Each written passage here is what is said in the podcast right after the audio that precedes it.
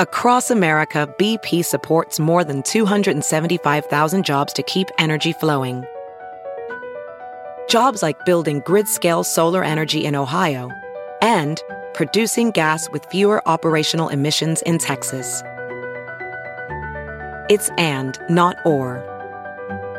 See what doing both means for energy nationwide at bp.com slash investing in America.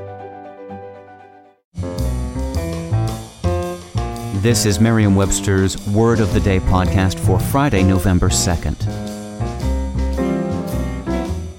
Brought to you by the new Merriam-Webster's Advanced Learners English Dictionary, designed for students and teachers of English as a second language.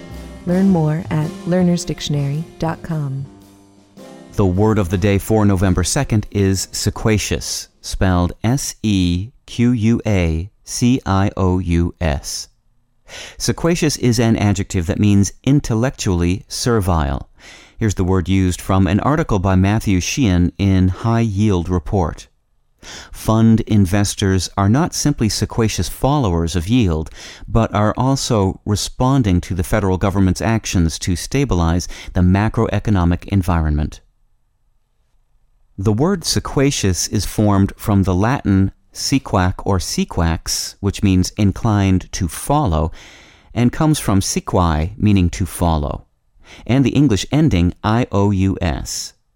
The original and now archaic meaning of sequacious was inclined to follow or subservient, although that meaning might as easily describe someone who willingly dropped into line behind a war leader or who was unusually compliant or obedient in any sense.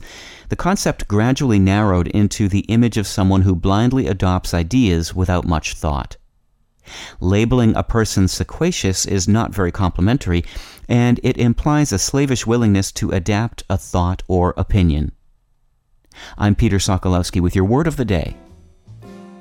Visit the all new learnersdictionary.com, the ultimate online home for teachers and learners of English. A free online dictionary, audio pronunciations, custom study lists, and interactive exercises are available now at learnersdictionary.com.